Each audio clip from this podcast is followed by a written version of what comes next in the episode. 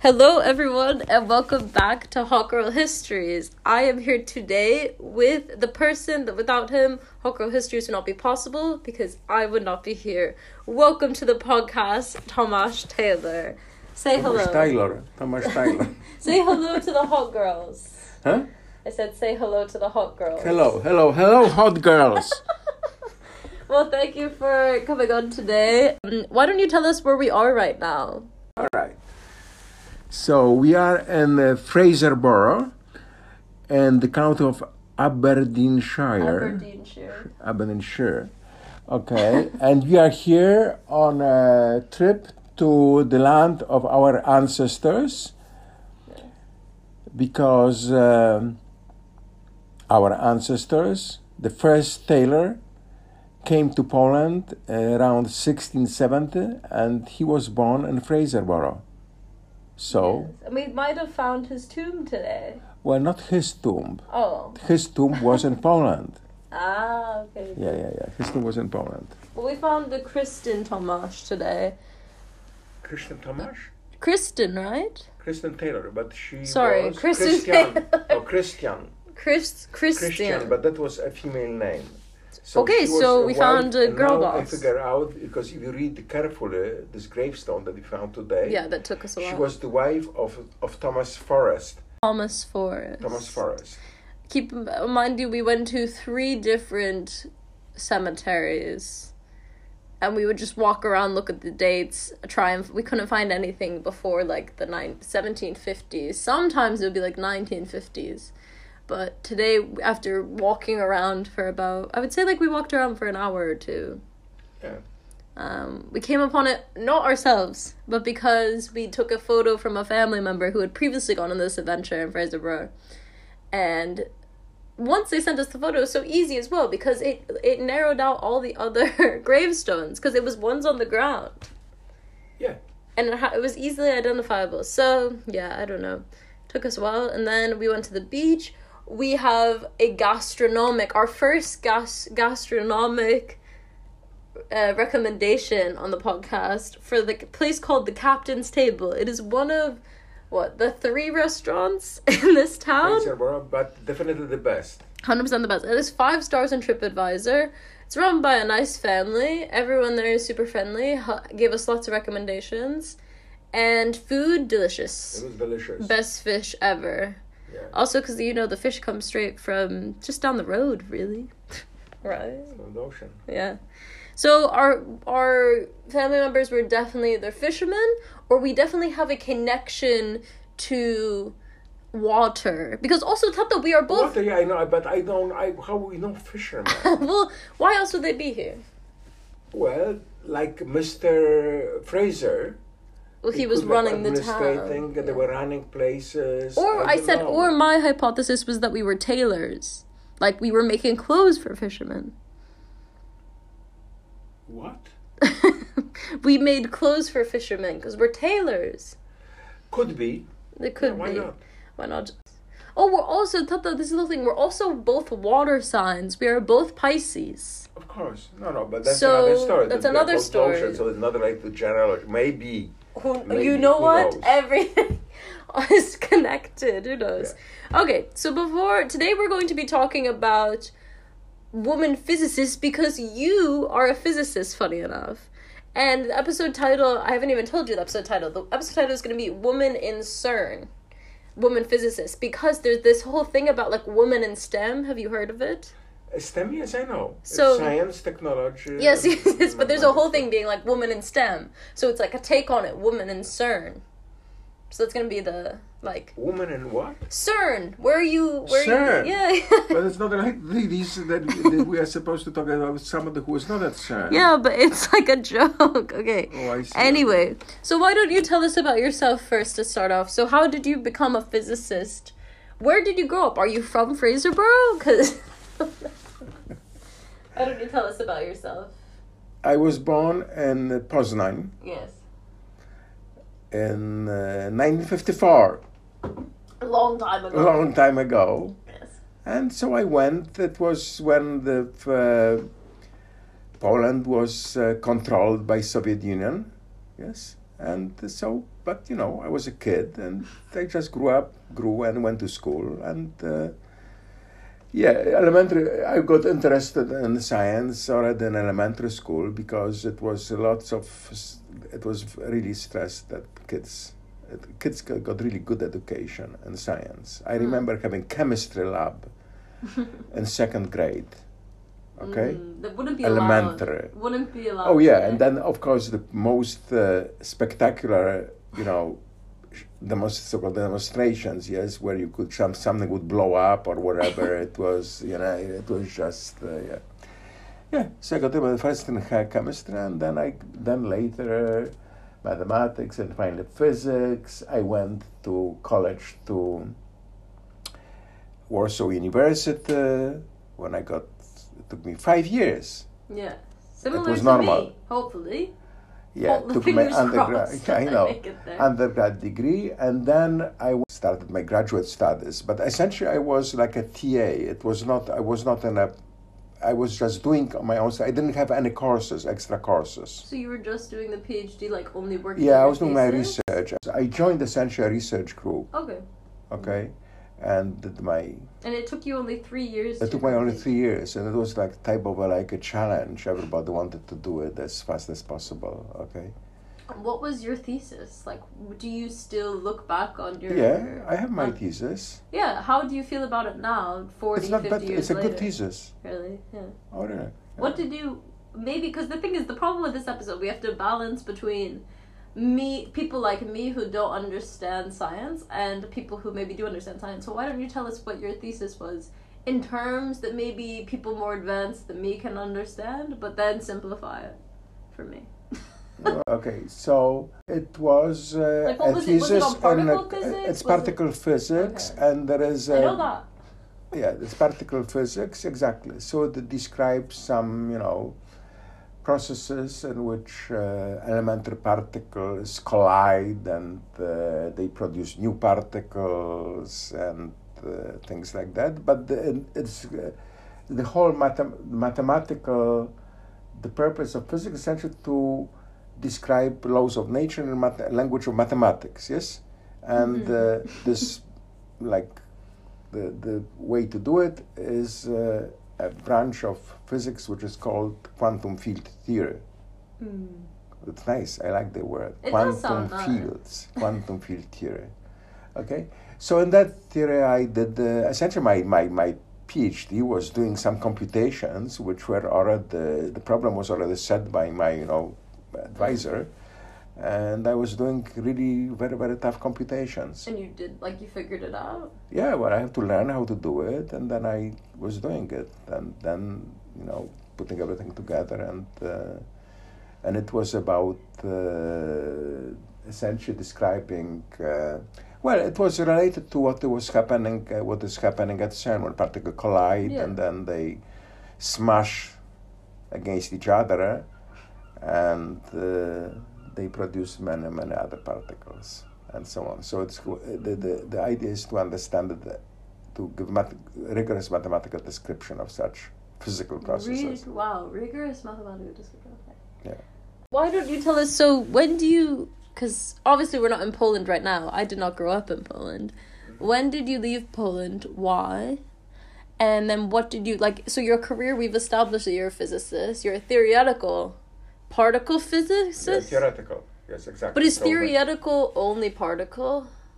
Like, if you say I'm a theoretical physics, could you also physics? work? There is now already for a long time there are particle there are uh, physicists in general. Yeah, There are theoretical physicists and, and experimental physicists. I know that. Okay. Okay, good. Okay, and then uh, uh, like in uh, elementary particle physics, you have theoretical physicists and you have uh, experimental physicists, who are those who work at CERN, really close to experiments, are experimental physicists. But you worked at CERN. Yeah, but it was it, it's yeah, I know. it's just that even confusing. there at CERN, when this all experiments were running, there were always people working on things which were not really very closely related. They were like uh, thinking already beyond Okay. what was what was uh, beyond what experiments that were Yes, but running at okay. the time. Now I have another physics question. So I know you've always told me that you work on very small, like very very small things. Yeah. Are there theoretical physicists who work on the big things like Yeah. galaxies and Yeah, yeah, yeah. gosh? No, that's called astrophysics and cosmology, of course. okay. Okay. And then one of those, and then they tell you today. yeah. Great. Then we are, we are supposed to talk. We have uh, we have uh, those women. They were on these two spec on these two extremes. yeah. Okay. Cool. Great. yeah, yeah. Well, lovely. Uh, but no, we can't go into that yet. You have to tell us about how you left Poland. Or Oh, left, oh, to. oh yeah, oh yeah. Okay, well, I Well- left Poland. Okay, so I when so my PhD was quite good. Yes. and it was actually based on, on the research which was actually interest in which you know many other people work in western europe so when i i, apply, I just didn't know i just applied for postdocs and got offers From where? for postdoc i got offer from cern Okay. i got offer from i think i from caltech for sure from fermilab where i you know when i went later and uh, I believe also that I, I remember that I, I think I got the offer from Princeton. So you got a lot. You got a lot. I got a lot of offers. That was very. That was. I don't know because uh, part of it must have been the high. You know, the, the- really, it was good stuff what I was doing. But part of the thing, there lots of like uh, understanding. There was lots of interest because it was Solidarność when Solidarność was. Uh, the eyes were on Poland because the, Okay. uh, when I was completing my my my my my, my PhD, it was essentially end of the world. It was it was end of the of that world that we know. The the so it was the Solidarność was taking over, and the, the question is well, what what what would happen next? It was whether the Soviet Union was invading Poland or. Uh, uh, and uh, yeah, I, I simply didn't know. But but sort of, I was in the middle of that. But I was not involved in politics. I was doing my stuff. I was doing physics. But I was your a friends physicist. were. Huh? But your friends were involved, or Yeah, my friends were involved, but somehow it was never. Uh, yeah, my friends were involved, but more those friends that we that you. I think we have another podcast. Yes, there will be Marisha so another. on. actually, I will interrupt. There will be another podcast that will exclu- exclusively talk about women of Solidarność, and some of those women were my dad's friends. Yeah. So from that time, Yeah. So, but that time it was not. The mostly like the, that. That is more about the period of martial law. That was before martial law. So I left in eight. So I got what offer month from. in eighty one? I went in September. But So I- then martial law happens in December. right? December. So, So- exactly. So then when I, martial law happens, I'm already in Geneva because I accepted offer from CERN. And in the meantime, people in, at Fermilab near Uh-huh. Chicago, this Russia, they liked, they were so much uh, interested in having me as a postdoc Mm-hmm. that they they told me that they would wait. So they waited actually. Oh, Wow. They, that would never happen today. never ever happen today. so no, anyway, so, so I had all the job lined up. So I have two years. I have one year at CERN. Yeah. And then I went to, to and then it was lined up. And in the meantime, there was martial law. And And in the the meantime, meantime, of you had a course. I had a child and uh, lots of things. Uh, yeah, not you. Yes, exactly. So yeah, so it was. Uh, yeah, it was. But uh, I always repeat that that uh, I left Poland. I left Poland to do physics uh, uh, somewhere else, and my career path is very similar to any other. Uh, you know, people who at the end end up in America. Yeah. Yeah. Hundred percent. Okay. Yeah. I remember when I was doing my research on Polish immigrants, I was telling you that you fit the category of like a common Polish uh, immigrant in a special category of intellectuals because there was this wave of intellectuals leaving Poland. Yeah, Um, but I don't know if to Chicago because Chicago. Okay. if you've been to Jackowo, the Polish this in Chicago, it's not. I would say it's not too intellectual Yeah, okay. place. Okay. But there were, but you were part of this wave of like Yeah, it was Um, the wave of Polish uh, intellectuals, Polish leaving. qualif- highly qualified highly qualified. professionals Yeah. were leaving uh, because uh, you know many reasons. Uh, you know. Also, just to, for more opportunities. more or- opportunities. Yes. I remember I was speaking to you. A lot of people who left Poland as well, who were qualified, not necessarily in physics or like in academia, but say doctors or lawyers, Oh yeah. had to leave and then got very like I don't know, unskilled quote unquote jobs in Yes, America I know because I because they had a- made more money there than if they were a doctor Yeah, for back example, in my, the. uh, there was uh, like a friend, a woman who Mm-hmm. was uh, in my, uh, who I knew very well, and uh, she left Poland. Uh, she was a doctor, and then to to start practice in Paris, it took her I don't know like six seven years essentially. Yeah, so it was not in medicine. It was it was especially medicine was very tough. I don't know what lawyers could do. Yes, because it could Yeah, you can't learn. You can't do Yeah, the law yeah, in another yeah, country. yeah. Yeah. And those are huge other things. But I think you now you live in Hull, Massachusetts, on, On the, the water, ocean, on on the ocean, Ocean. which is a theme for us. And so you're, I guess you're like you're very much a success story of immigration, right? Like I don't know, Yeah. got a good job, had a family, a few families. okay, Can see your uh, Wikipedia. You clearly did some good stuff in your field. Which my friends who study physics always are like, "Oh, your dad's Wikipedia," and I'm like, "Okay, I don't understand any of it, but great." Okay, so uh, with your career, what are some projects you're working on right now? Because you have a big project coming up. I'm working on an exciting new field, Yeah. which is called celestial holography. Oh my gosh. Yeah. So it's again, uh, yeah, okay, it's one of its uh, a theoretical physics which tries to bridge the gap between elementary particles and those, as you mentioned before, the forces of gravity which rule the world okay. at larger distances, but we but we don't know much about them at, at this at this microscopic level. We know, you know, how looks like, but but still the, the, the, the, the, how to reconcile gravity with quantum field theory, let's say, I mentioned before, is uh, it's not clear. So that is that is one of those uh, directions, you know, in, in modern mathematical theoretical physics. Okay, and in addition, I'm now starting a project in uh, Poland. Okay, so I will be there on and off for uh, three years. Didn't you say it was like 40 months? Like what? 40 40, months. which is like the most random amount of months. No, random amount because 40 divided by, by 2 is 20, so I be like 20 months out of 40 months. Mostly summertime and sabbatical leaves. And yeah, I'm very excited about it because I will be organizing a group, research group, and organizing uh, conferences and inviting people and uh, introducing uh, young people into this new research area. Yeah. Very exciting. Anything else? What about with Stefan or Angelos or Ignatius? No, they, they will be they will be coming. They will be there Really? also part of the project because they'll be coming. My usual collaborators will be coming. The usual characters. The usual characters that you know very I well. know. With all that all those strange, strange stories. Physicists are quite funny, I would say. Um, also, I think it's interesting when I tell people that, or people ask me, your dad's a physicist, what does he do? And I was talking with someone about this who studies chemistry. They're like, so what does your dad do? Who's a theoretical physicist? And I was like, he sits at his desk with a note, like with pieces of paper, and he writes equations that I don't understand, and then he types them up. And I don't know what else happens.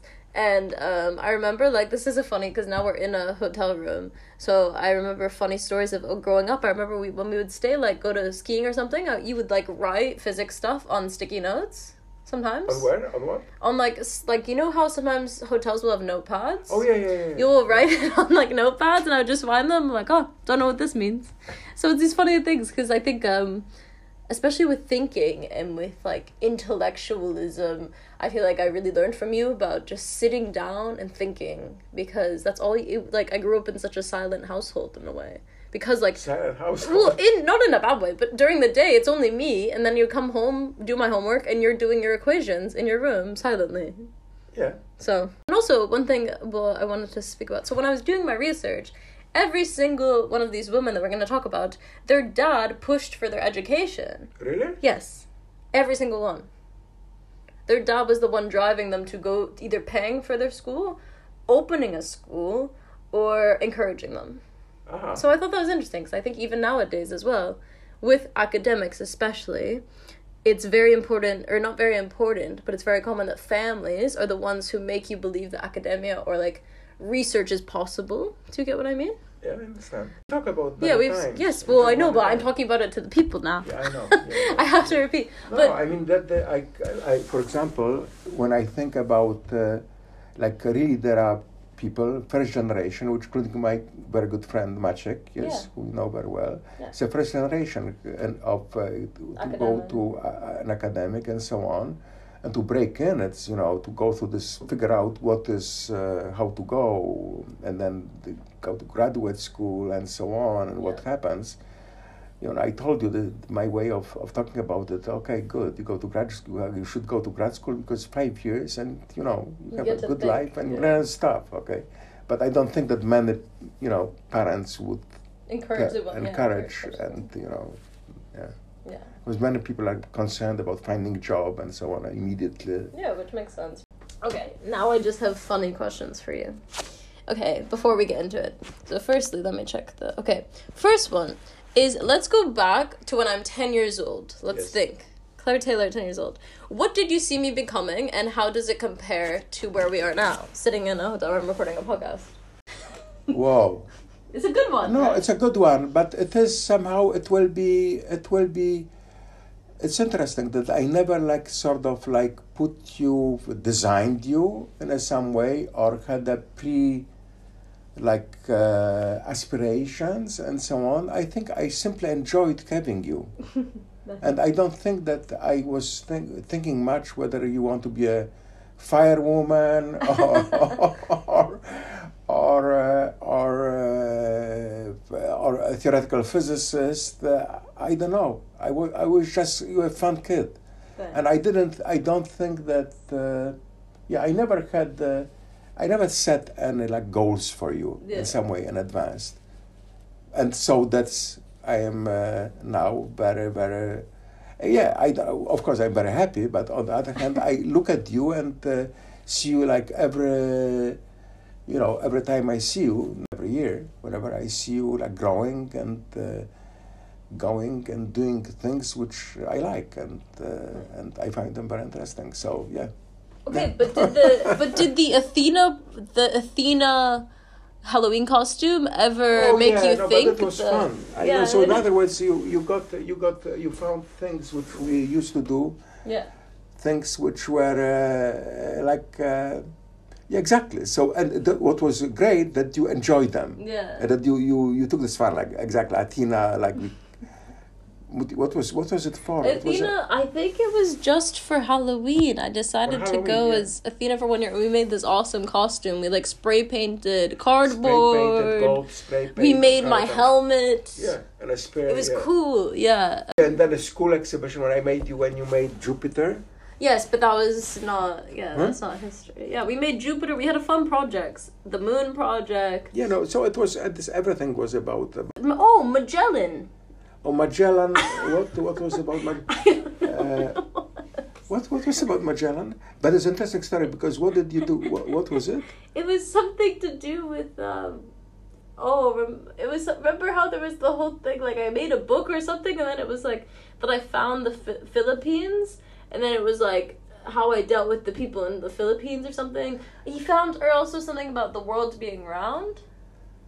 Yeah, no, but the point was that actually what was funny about, like, I don't remember what was exactly Magellan project, but I remember that I found a book about Magellan, which abs- absolutely I found fascinating oh, book. So I re- then started. So we started on Magellan, and I read I don't carefully the history, and then I realized actually that he never made it around the world. Yeah. It was just one or two people who from his from his this expedition who Yeah, because who survived? who right? survived. Yes. I remember holding a green ball and being like, "This is the world" or something. But, but I think Mama would have a different answer because I. This is true. Mama used to bring me to like Sturbridge Village, Plymouth Yeah. Plantation. So I wonder if she would have a different answer. But yeah, it's funny. Okay, nice. Um, and then, what's your favorite memory of us together? And I think I know the answer. There's so many. I know, but I think there's a big one that I thought you would like. Or you're in Poland. I thought that's always the one you say. Oh no, the year when we spent together in Yeah. Poland. I mean, that was. It's just a mem. I mean, it's a big deal. Yeah, It- yeah. I, I wouldn't call it a mem- memory. You say that. Oh yeah, we came to Fraser, or we went to so many, but or Yeah, like lines do. like uh, we go to Paris and we go to Notre Dame, and you say that Mariacki Kościół is much better, and this type of thing. That we We to traveled all, all Paris on the trip of our trip the, of all, I think the most interesting trip which went to St. Petersburg. Yeah, I agree. And I remember like watching for the first time opera, and uh, it was Samson and Delilah, whatever, and the temple was falling over. And I said, "Whoa!" because it was done in the Russian big way. Okay, no, no, a little, lots of little memories, but the me- memory of that year where Yeah. we were in Poland is a major thing. It was like really, it formed you, and it was uh, in some way. Yeah, it was for me. It was again. It's, trans- it's, it's as transformative in some way as it was for you. Okay, the last one. That's a funny one. Um, you don't have to answer it. What's my worst quality? Your worst quality? You kick under the table. Yeah. Okay, that's so annoying. I know you sit with your I always do Huh? because I, I anxiously. It's an anxious thing. I kick. I just move my leg. And sometimes uh, I, I don't know why you don't listen. but that's from you as well. Well, I'm a little bit more attentive, I think, but sometimes you just uh, you ta- talk and then you know, uh, yeah, you just. I don't know. I think I, I I thought stubbornness would be one of The up. stubbornness, yeah, no, but uh, you're not so bad though. Thank you, thank you, thank you. I just thought that would be fun. Glad you didn't say sweets or alcohol. I thought you were gonna. Okay, that's another story. Okay, so now we can transition into the real stuff. So, before we're gonna talk today about three physicists. Do you want to say their names properly so that I don't mess them up? Exactly, I'm not sure what I say properly. But you know at least how to pronounce a German name, like the. But uh, Lise Meitner, Yeah. for sure, and then uh, uh, more uh, Vera Rubin, and Yeah. the third one was uh, I will use uh, the name uh, Chinese name for first names are very hard to, except for my students Ben. Yeah. this was easy. Was Ch- C- Chen Yeah, C.S. Wu. Yeah, C.S. Wu. That's what Yeah. you know. Okay, Yeah. we can refer to her as that. So those are the three we're gonna look at today. You're right that I think Rubin is the big, like the physics of big stuff, and the rest are the Rubin physics of small things, right? Exactly, and she was one of really. Yes, we're gonna. Don't worry. Like we will get into it. But I wanted to ask you before we start, because now you've been in the field of physics for forty years. Mm-hmm, And how have you seen like gender within physics change? Like either like obstacles for women versus for men, how have they changed over time? Physics departments, I think even today most people will say most physics departments are dominated by men. Yeah, but And how has it changed over the years? And just what do you think about this like issue? And like the women that we're going to talk about today, starting off their careers in the early 1900s, faced a lot of like systematic oppression, meaning like not being able to go to university or something because of their gender. I don't. It's obviously not like that today. But what do you think about the challenges that women have faced in physics over time? Well, I mean, it, it is a constantly, it's more and more woman, simply to say, yes. Yeah. And, and uh, there were, like, for example, even in Warsaw, uh, the, at the university, there were women physicists. I remember f- f- there were, like, uh, assistant professors or professors were women. In, And- your, in Warsaw in when you Warsaw were yeah, okay. Uh, when I was a postdoc at CERN, there were uh, uh, mm, there were some, there were few. Actually, my friend uh, Mary Kay Gaillard, we know not, yeah. but it will be one on the, those lists. We could talk at some other time. The one that you make in Berkeley. I met her. Yeah. She wrote a book about uh, the, the title of the book is uh, "Singularly Unfeminine Profe- Pro- Profession" Hmm. about experience at CERN. Wow, That- as a woman. as a woman. Uh, uh, you should look into that. It's Yeah, very interesting. It's very interesting. And uh, so she was one of very few uh, at that level. I mean, at, the, there were, I, at that time, I think there were no, there were no like a top level. Yeah. And I think she was again. She was. Uh, uh, I think that she was not promoted to the to that top level position then, but uh, she, then she without then you know she was she's an excellent physicist. She, she went to Berkeley, which was one. I think she was the first tenured professor of physics Like in Berkeley seminary at, at the UC Berkeley. Yeah. Wow, that's a big deal. Yeah. Um, yeah. So yeah, so what I'm saying, there were women around, but there Mm. were fewer of, them, and it's but there were few few of them. But it was, I think, was uh, gradually improving. Okay. I would say it was gradually improving, and uh, there were there were you know yeah, even you know, I interact with women in Mary Kay as I work with Kay. In my research area, there are there are women.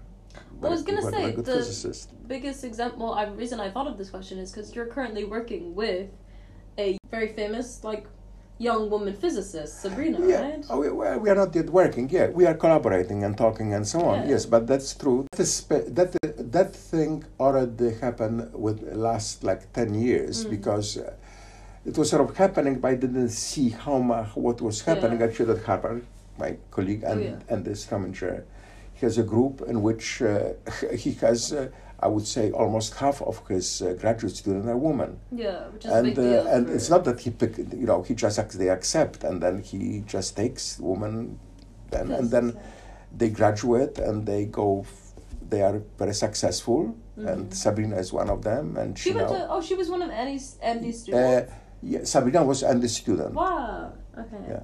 A while ago though now, right? uh, yeah I think it was like yeah yeah it was like a she graduated like six years ago I think or something like that okay I don't know and then uh, and then uh, uh, and then uh, yeah and now his uh, female students got jobs you know one of them got a faculty job at NY at New York University uh, there's others uh, as well so so it's it's a it's a sort of uh, that place Harvard now the, his group looks very different from it. It's not a typical place. Yeah. It's very different. because it's and it's and I don't know, and, and it makes. Uh, I find it a very enjoyable atmosphere. Mm-hmm. I mean, just interacting. You have both guys and women. You have, Yeah, because you go there, you can clarify. Because I think most people won't understand how like a physics group would work. So what do you do? You sit down. And Oh, you sit down on the. This is type of like seminars, like seminar groups, which you also have in Yeah, yeah, history, when but, people talk and discuss, and then then discuss. Sometimes they work. They start a research project. Usually, it is.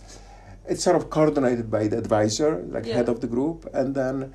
And then, so he set up on projects and so on. But then also they interact with each other and they do independent projects, students on their own. But it is uh, that on the like you, uh, during like, one week you have like two or three like a group meetings Okay. in which you, somebody presents his work. I think it's the same thing in humanities, yes. Sort of, yeah. I mean, I don't know at a PhD level, obviously. I think it's similar at a PhD level. In undergrad, you don't present your own work as much because. Well, no, you often talk about other people's work. They Yeah. report on other other results and so on. So it is. Okay. It's it's uh, uh, yeah. So yeah, but when I'm saying it is, you see, uh, you see uh, global apart from for that niche for, from Harvard, you have uh, many, you have, you know, many prominent phys- many prominent women physicists. Yes, Yeah. well, you know. Great. Okay. So the way that I've arranged this is that I will go into some of the background and then there's stuff that comes up that I simply don't understand. So I'm going to have you take over there. And then if you want to butt in anything, but I'll try and prompt you about some stuff as well, just like say something. Okay. Okay. So the first one is Lisa Meitner. okay, yeah, yeah, that's German. Elise Meitner. Okay, mm-hmm. so she's born. Okay, this is a big mess. She's either born on the 7th or 17th of November 1878. The Wikipedia says that the Vienna Jewish Community Birth Register has her as the 17th, but she goes by the 7th of November, and everywhere else goes She by She went because she. Yeah.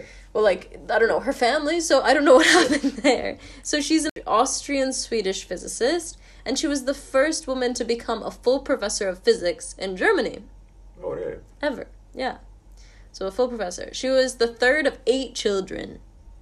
Um, born to Hedwig and Philip. Um, her father was one of the first Jewish lawyers admitted to practice in Austria, which was a big deal as well.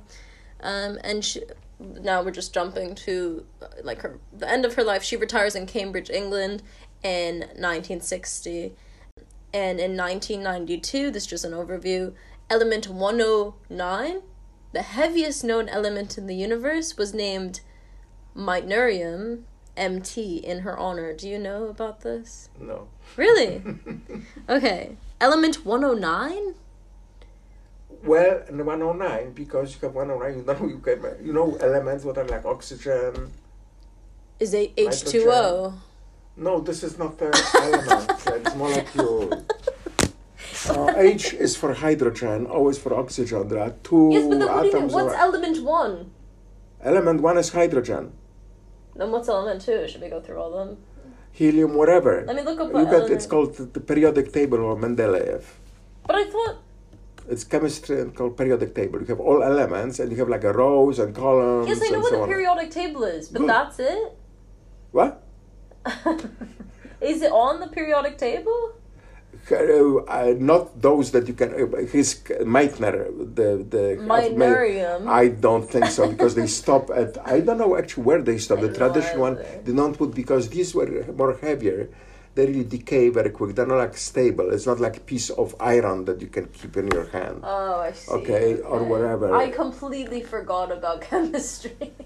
Yeah, yeah, the isotopes and so on. So these elements are sort of uh, very often they fall apart very quickly. Okay, so yeah. This is a fun story, actually. So, first of all, I had to take, obviously, like anyone else in the American public school system, I had to take physics and I had to take chemistry. I took chemistry in my second year's, year of high school, sophomore year, 10th grade. I took it in Poland and I decided to take higher level chemistry. Yes.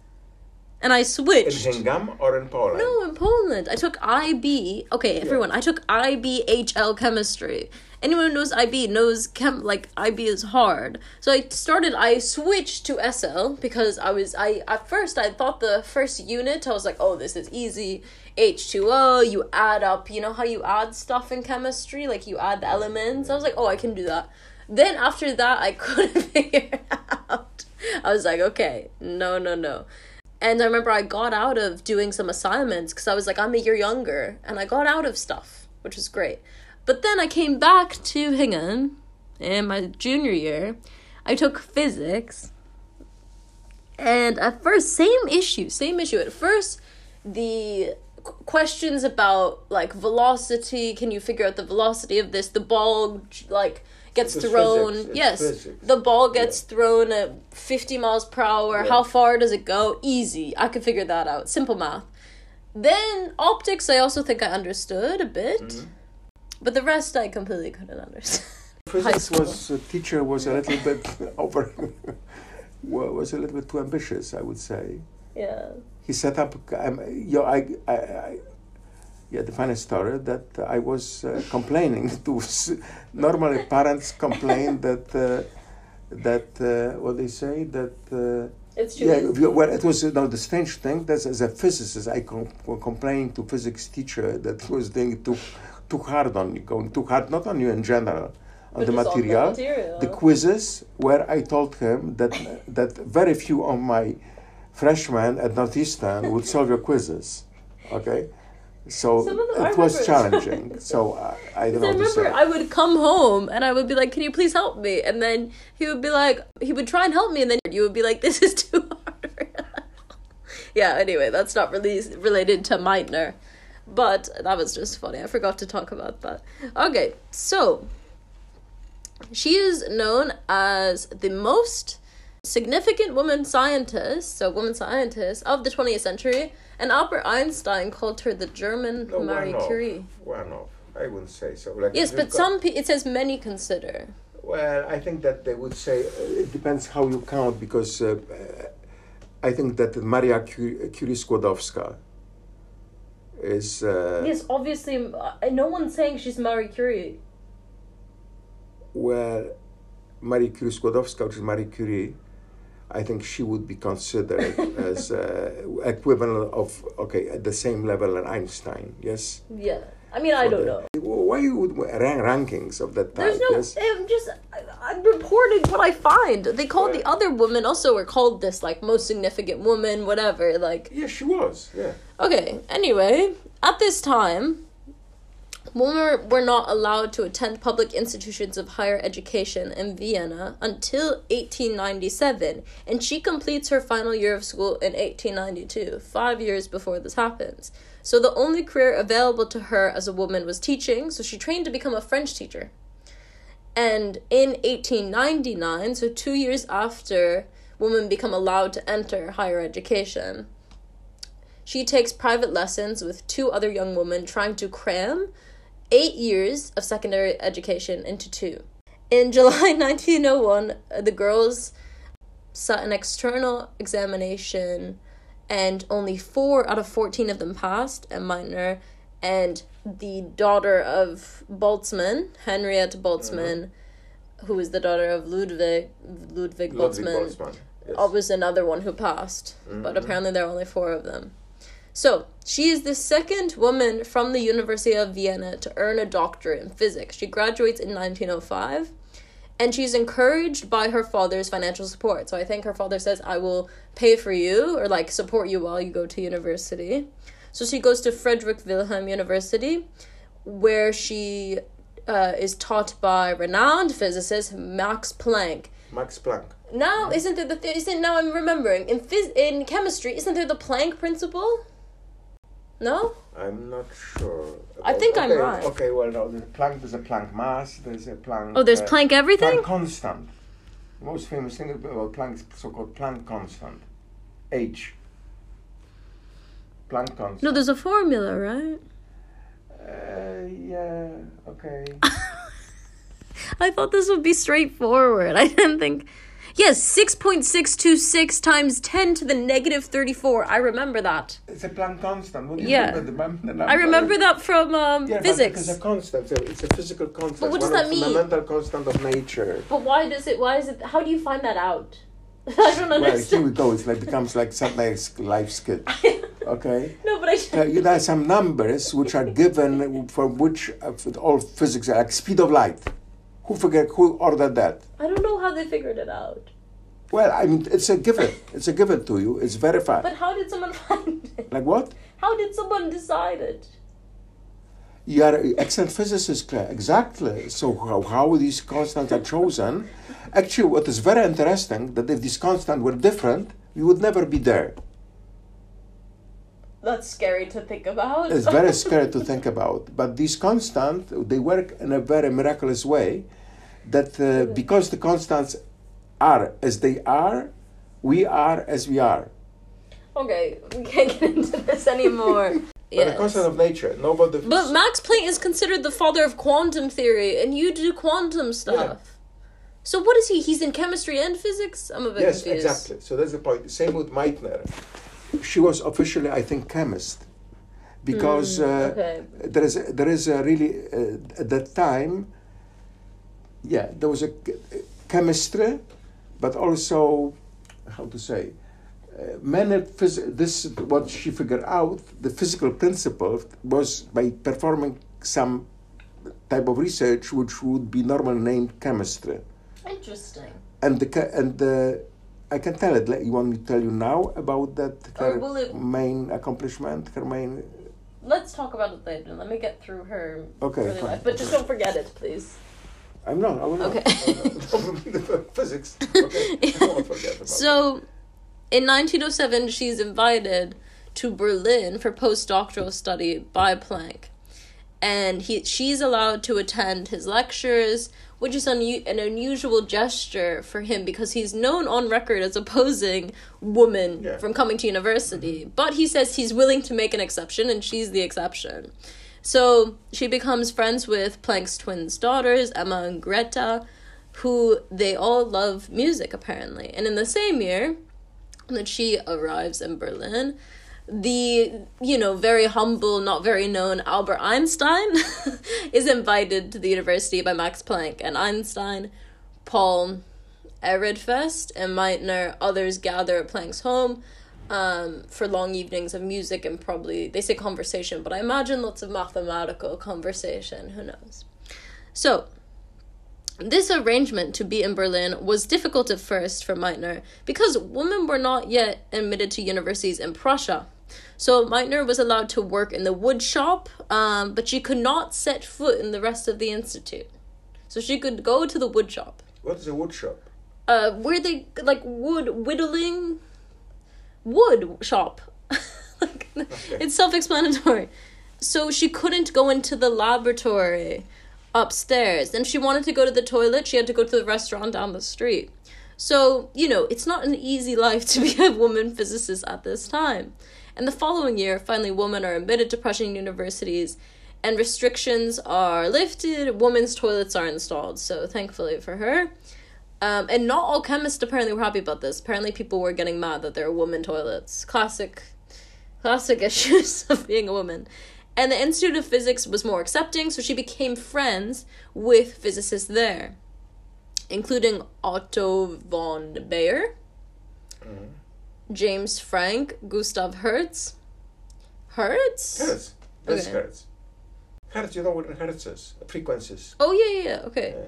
Robert Pohl, P O H L. Yeah.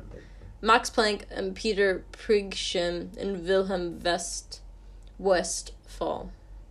Paul. Okay. So she works on radioactivity at Kaiser Wilhelm Institute of Chemistry. So you're right. Mhm. And she discovers she discovers the radioactive isotope protactinium 213 in 1917.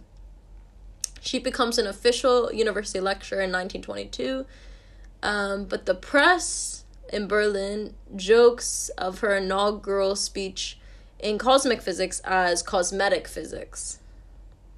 Really? Mm-hmm. Poor thing.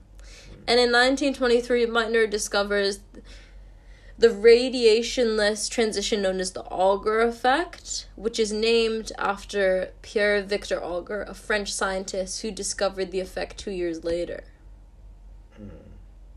So I guess she discovers something and then a man takes the name for it, which is not surprising. We'll see that happen again with Madame Wu. Um, she led several courses in quantum physics with outstanding graduate students. Let's see if you know them. Leo Szilards and Max Delbruck. Yeah. You know them? Okay.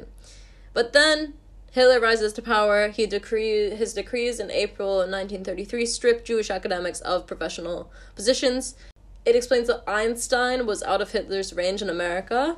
He was on tour, so he actively speaks out against Hitler, and the Nazis confiscate his life savings, burns his books, destroys his works on relativity, and apparently there are records of Meitner recording these atrocities about what is done to Einstein's work to her colleagues.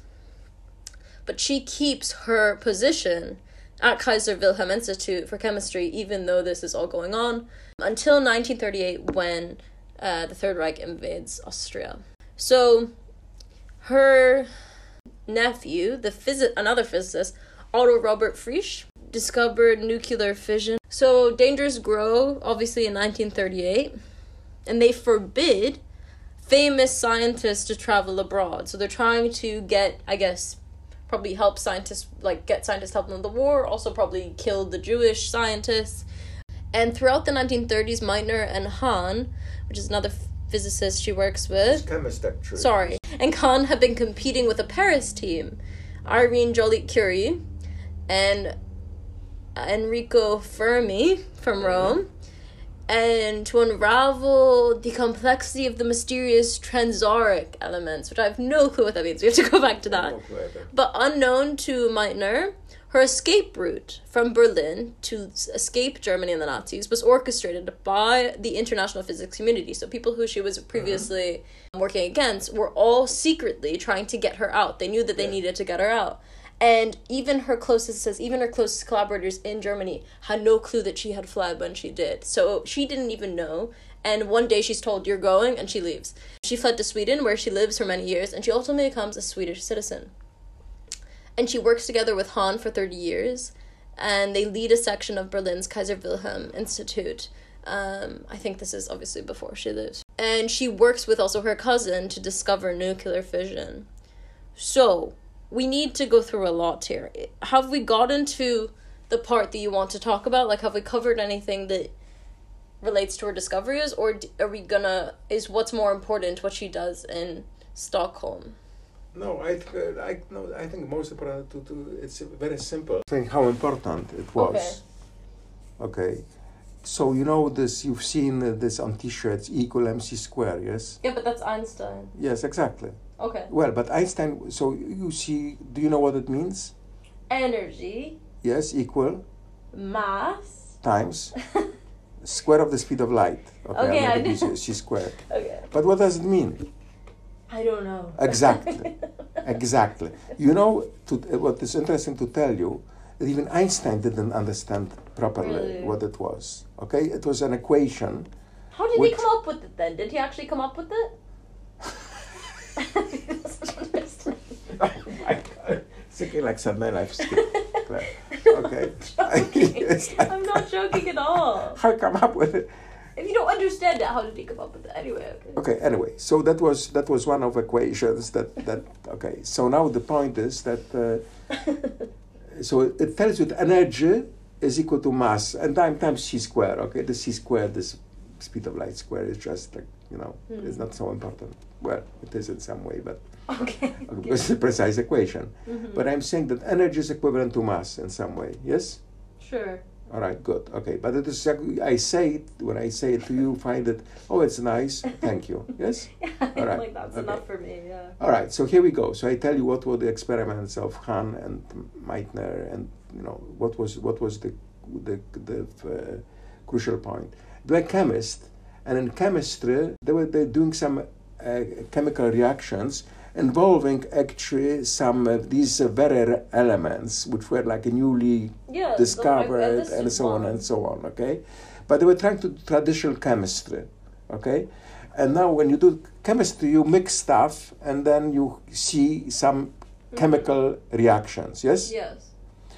the basic principle of chemistry is that the mass is uh, before chemical reaction and mass after chemical reaction is the same. I'm tell- telling about the basic principle of, of, of chemistry before them. Okay. Okay, so what I'm saying is that you, for example, you take a piece of uh, rubber, okay, and you burn it, yes? Yeah, and it's gone. and then it's gone. No, but it's gone. But then you, if you added up the smoke, if you added up the the ash, if you added everything, okay, what happened there? If you add masses before this chemical reaction, even if you eat food or drink alcohol, Yeah. Oh. the chemical reaction that occurred, they preserve mass. Yeah. Which means that you could add balance. You, you had the chemist to balance this chemical reaction. Have you Yes, yes, yes, yes, yes. I remember that. You have to make it. Yeah, I remember that. Now, in those reaction, you for the sleeping? About. you know what I was thinking? You know how people are always like, I feel like everyone makes the argument that whatever someone else is studying isn't necessary because you don't use it in your everyday life. So, like, for example, people will be like, oh, who cares about history? It already happened. For me, I'm like, why does this matter? Like, I, the bed is still the bed. Like, the cider is still the cider. I don't know. Like, and it's okay. Okay. Well, look, no, but but now I Yeah, think that yeah. I will I will I will convince you that there's something interesting about it. Okay, because then what they essentially found those experiment of Meitner and Hahn and uh, Yeah. others, okay, is that the, there were chemical reactions in which they couldn't explain uh, that there were stuff which was uh, the masses didn't add up. There was a less. There was a missing mass at the end. Oh, so you needed to add the speed of light. No. Claire. I'm not joking. I thought we Well, were they talking- say well, they found that there were lots of heat and radiation, which was uh, Oh. uh, which was uh, being uh, produced in those reactions, and actually, once you figure out what is this missing mass, you figure out that this mass, this missing mass, will disappear. Is no longer mass but energy Ah. which went into radiation. And that's what happens and uh, later that I say there's a link, direct link from that to the atomic bomb. But I don't want to talk about that's another Yeah, yeah, story we'll about about later, yeah. application of that, okay? But I'm saying that the basic these were people, Meitner is the person who understood Okay. really that mass can disappear like that Mm. and produce a huge amount of energy. It's uh, energy which goes into heat, into electromagnetic radiation, and so on and so on, X-rays, whatever.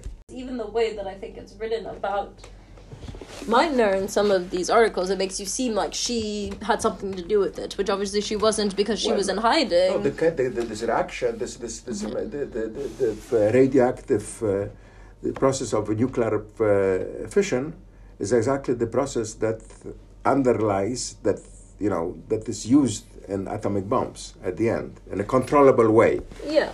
And it's so this comes this is published in January 1939 and it's this discovery that led other other scientists to prompt Albert Einstein to write to President Roosevelt a warning letter, which then apparently leads to the Manhattan Project. So, can you tell me? Because I found this quotation, I'll tell you it, and then you can explain it to me. Mm-hmm. So, it says On a visit to the US in 1946, she was given total American press celebrity treatment as someone who had, quote, left Germany with the bomb in my purse, quote.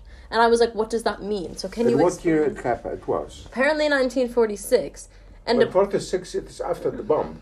Okay, wait, let me go back. So basically, what I found is that in 1945, she was recognized in America for her accomplishments, I think, in making, in like, understanding the science of the bomb. Yeah. And she dined with President Harry Truman, who at dinner for the Women's Press Club honored Meitner's accomplishments, remarked, So you're the little lady who got us all into this. Can you imagine? Yeah, can you imagine also being told that you're the one who started this whole thing? First of all, the president calls you a little lady. Secondly, they accuse you of causing an atomic, like a horrendous atomic bomb yeah, explosion. That's how you look at it. After all, that, that made American win. Uh, that made yeah. end the war. Okay. So. But it says there were misleading press reports in Sweden and President Truman's misperceptions. Meitner never worked on the atomic bomb herself. No. But then it explains on a visit to the US in 1946, she was given total American press treatment as someone who had, quote, left Germany with the bomb in my purse, quote. So I think in her biography or something, she says the people treated her like she left Germany with the bomb ready to be used. I think that's no, what she, she said. Left, she, she, left with her brain and yeah. with understanding of this process in which. Uh, you may have a, like a, have a radioactive process in which uh, you produce huge amount of energy and the bomb is exactly that some mass disappears and boom everything goes into the uh, this huge blast of energy yes yeah. so this energy which is coming of, of, of, of atomic bomb is coming from this mass equal mc square and she was the one who really i think you know I'm not a historian of science, yes, but uh, there are people who are. Yeah. But there are many people who are, okay. But if I understand, that was exactly her. She's credited for really not even Hahn. I think there is a. If someone is really interested, there is a very good PBS special, mm. which is a little bit dramatic version of her sitting on a Swedish on Baltic Sea and saying, saying E equal MC square or something like that. Okay, and the end, as usual, yes. As usual. Well, uh, possibly with in makeup. Anyway. No, no, I'm kidding. Yes. I know you're. Kidding. But kidding. I'm saying this exactly like with with with with uh, with uh, little lady. Yes. Yeah. Oh God. Yeah. Imagine you go. Also, you're invited to the president's house, and then he's like, "Oh, you're the one who started this," as if they weren't the one who said, "Okay, go bomb." I was I was gonna say, speaking of the Manhattan Project, Madam Wu works like is one of the scientists who works on. Hello, hot girl historian Claire here. I know you're like, why did it cut off? Basically, my dad and I recorded for a while in Fraserburgh, so I think I will stop it here, just focus on Lise Meitner for today, and then in the next episode of Women in CERN, we will talk about Madame Wu and Vera Rubin. Thank you again to Tomasz for coming on, my father. In the next episode, you'll get the ending of what I'm saying at the end. But to update you guys, sound like a vlogger. Thank you for everyone who's followed the Instagram and followed the pod recently. I have gotten a lot of nice messages and genuinely makes me so happy that people are actually enjoying the podcast, enjoying the idea. And there's only so much more to come. Like, there is so much more. We are just getting started. So, as I said before, if anyone from St. Andrews wants to come on, let me know. I have a few people lined up to come on from St. Andrews, but I would always love more. I really want to highlight the talent that we have here in town of students, of academics working on women in queer history or anything related to that.